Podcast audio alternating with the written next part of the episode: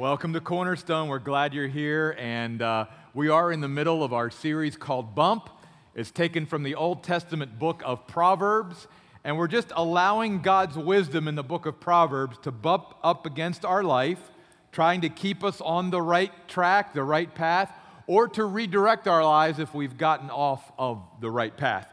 And we're looking at some major themes in the book of Proverbs, some things that Proverbs greatly emphasizes because there's 31 chapters there's no way we would take the time to go through exhaustively all the things that proverbs touches on. But proverbs does touch on some major things and spends a lot of time on these things. And, and one of the things is our mouth the words that we say our speech. And so that's what we're going to talk about this morning. In fact proverbs has so much to say about our speech because much of the pain that we have caused others or that others have inflicted on us have come through the words that have been said. Proverbs 10:19 says, "When words abound, transgression is inevitable, but the one who restrains his words is wise." It's almost like God is just simply saying, the more we talk, the more chance there is we're going to say something that we regret, something that we wish we could take back, and one of the things I remind myself about words is that words are like toothpaste. Once they go out, you can't get it back in. And it doesn't matter whether we say, well, I didn't mean it, I didn't intend it, I'm sorry for it. Once our words are out there, they're out there. And so Proverbs has a lot of wisdom to teach us about our speech. Words make a difference in our lives, their potential is limitless. Whether they're positive words like, you know, great job or you're amazing, or negative words like you're a nobody, you'll never amount to anything, words have shaped our lives. They have sent our lives as well as other people's lives on different trajectories just because of the words that we have heard or the words that we have said to others. That's why God is very strong here. In Proverbs 18:21, here's what God says. Death and life are in the power of the tongue. Can't get much stronger than that. Death and life are in the power of the tongue. I want us for a few moments to think about the impact that words have made on our lives. I mean, think back over your life to the positive words and the negative words and I just want to give you some personal examples that have stuck with me all these years from my own life. I want to go back first, all the way to the third grade, which for me was a long time ago, to Johnson Heights Elementary School in Cumberland, Maryland. I was on the playground. My third grade teacher, Mrs. Parker, I can still see her face after all these years. And she says, Jeff, go to the principal's office. Now, that wasn't the last time I went to the principal's office, but it was the first time I had ever been sent to the principal's office. And I'll never forget even the walk from the playground to the principal's office and the words that she said to me. A little bit later, I'll never forget that my friends, or so called friends, were playing a pickup game. And I remember overhearing them say, Oh, don't pick Jeff, he's too slow. And I remember thinking at that point, you know, those words of, I'm not good enough, I'm not accepted, you know, I'm too slow, whatever, they stick with you throughout our lives. And then I remember my driving instructor telling me I passed and I had my license. Now you got to understand the reason why that was so monumental for me is the first day of my driver's education class, I took our car out, I ran over a fire hydrant. So I didn't get started in driver's ed very well, and I had to take extra driver's ed during lunch and all of that. So when I finally got my license at 16 years of age and was able to drive, it was like that was huge for me. I never forgot that I passed, I made it.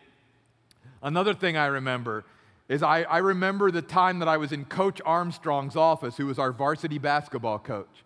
And I so wanted to make the varsity basketball team at our high school. And I'll never forget when he said, Jeff, you, you made the team. It was like, yes, I made the varsity basketball team. Those words were important to me. I remember, and it's been over 25 years ago now, that when I asked my wife Lisa to marry me, she said yes. And I'll never forget those words. It was so good to hear her accept that proposal and go, all right, this is good. She, she wants to be uh, hooked up with me. I, I'll never forget those words. I'll never forget the words of a doctor that after our daughter Beth was born, uh, there were some complications and they had to rush her out of the room. And I'll never forget standing there waiting for the doctor to come back and basically say that our daughter was going to be okay. I'll never forget those words. I'll also never forget the words of a doctor who told us when our son was 10 years old that he had juvenile diabetes. I'll never forget the words of a doctor who told me that my father had terminal cancer and had less than six months to live. And for me, my dad wasn't just my dad, he was my best friend. I remember leaving that room after my doctor had that doctor had delivered that news of my father and just feeling numb. Feeling as we say like somebody punched you in the gut and and the walk from the hospital back to the car, I don't even remember anything after that. It was like all a blur. I remember a church in New York I remember the words of acceptance and that the fact that they wanted me to be their pastor and would I come and be their pastor? And they were such positive words that I wanted to hear. But I also remember about nine years later that some of the leadership in that church called me into a meeting and basically said that they no longer wanted me to be their pastor. And I remember the words were like that sting of rejection. And I remember even at that point questioning should I even continue to be in the ministry and be a pastor? Should I seek some other uh, trajectory for my life? And so we know how powerful words are. It's hard to believe that it's been four years already since Pastor Lynn asked me to be a part of this team and this staff here at Cornerstone. And I'll never forget those words. And these last four years have been wonderful for me here at Cornerstone.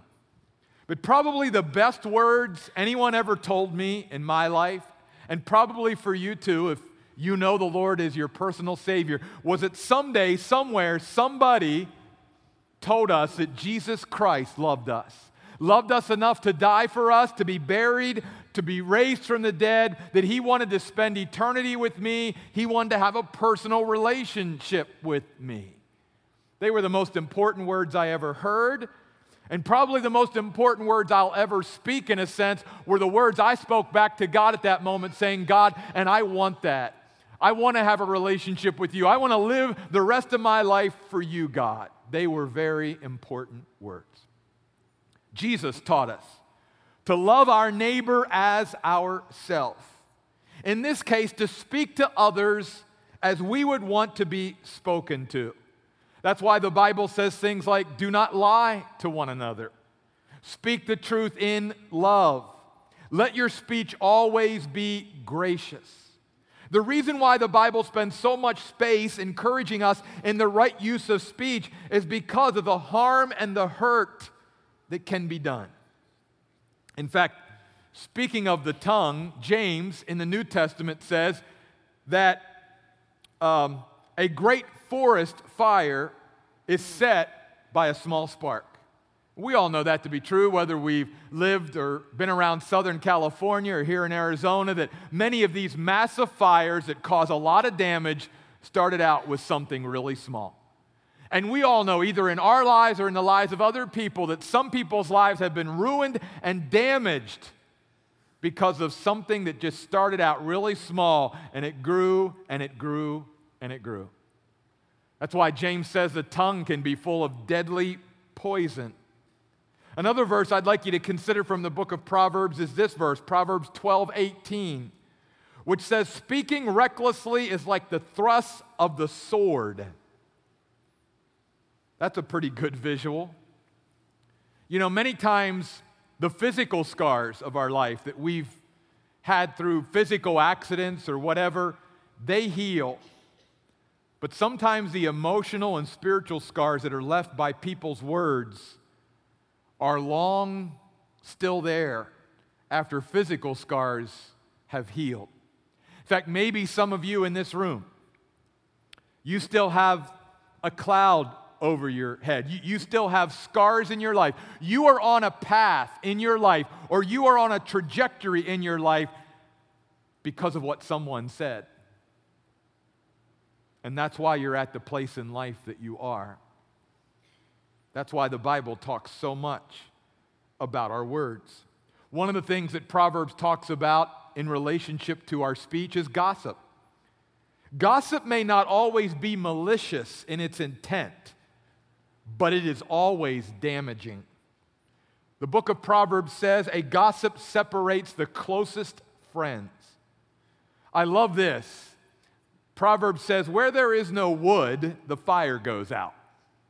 And it's this great picture of you and I sometimes just continuing to throw wood on the fire that the, it, would have, it would have went out had somebody not continued to stir things up by continuing to throw wood there.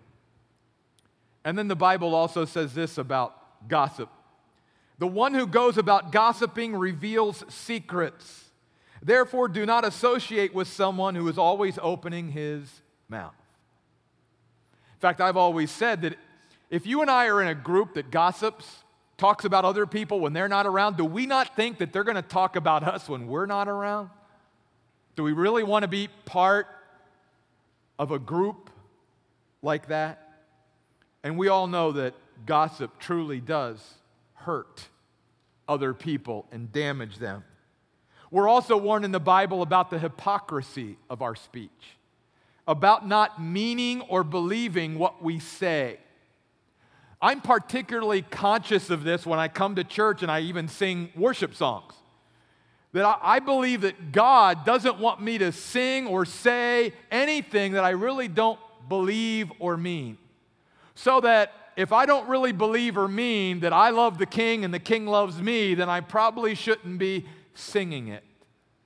Because God wants the words that come out of my mouth to be words that I truly believe and truly mean. Now, Jesus said this whole thing about our speech is really a heart issue. Jesus said, The mouth speaks out of that which is in the heart. So that even though my words come out here, that what's fueling those words is this. And that when the Bible uses the word heart, it's not talking about the physical organ that pumps blood through our body. It's talking about the center of our emotions and will and being and choices and decisions. And it's just the real us that exists here on the inside. Now, the good news about all that is that if I want my speech to change, if I want my speech to be less critical and hurtful and painful and damaging, that all I've got to do is give God my heart, and God will begin to change me at the heart level and transform me from the inside out. God can do heart transplants. I mean, I'm not talking about the physical heart transplant, but I am talking about a spiritual heart transplant where God can take my heart and He can change it. And when you and I let God change our heart, our speech will also change. The Bible says in the book of Samuel that God gave Saul another heart.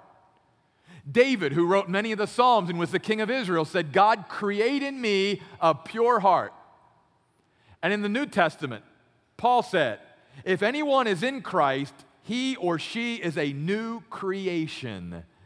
That God is transforming us from the inside out.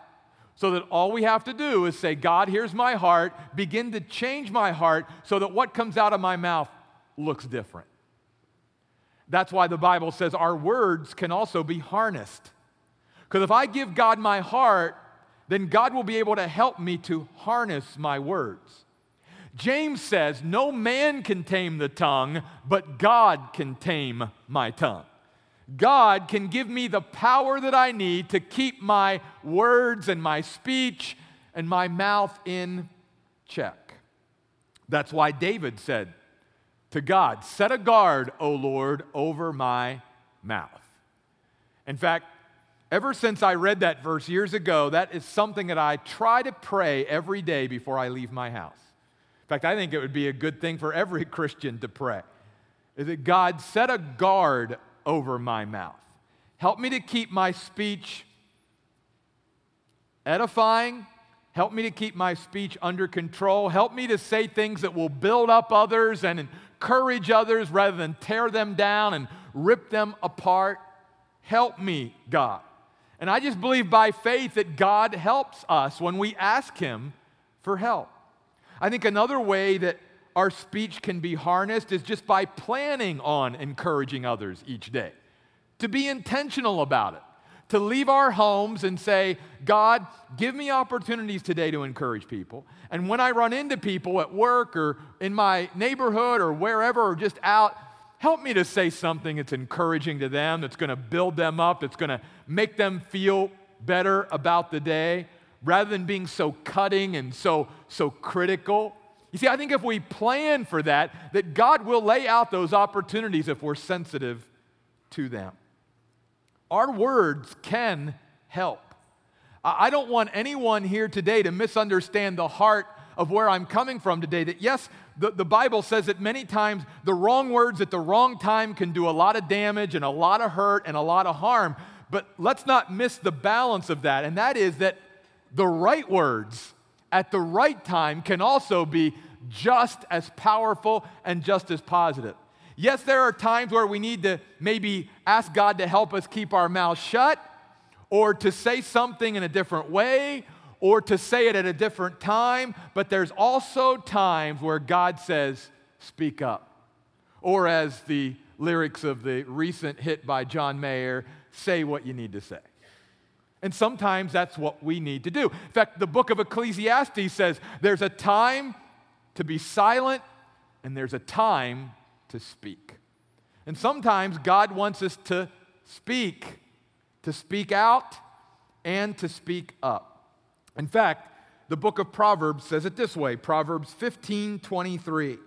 A person has joy in giving an appropriate answer and a word at the right time, how good it is. I think God modeled this for us way back at the beginning of the Bible in the book of Genesis when things got started.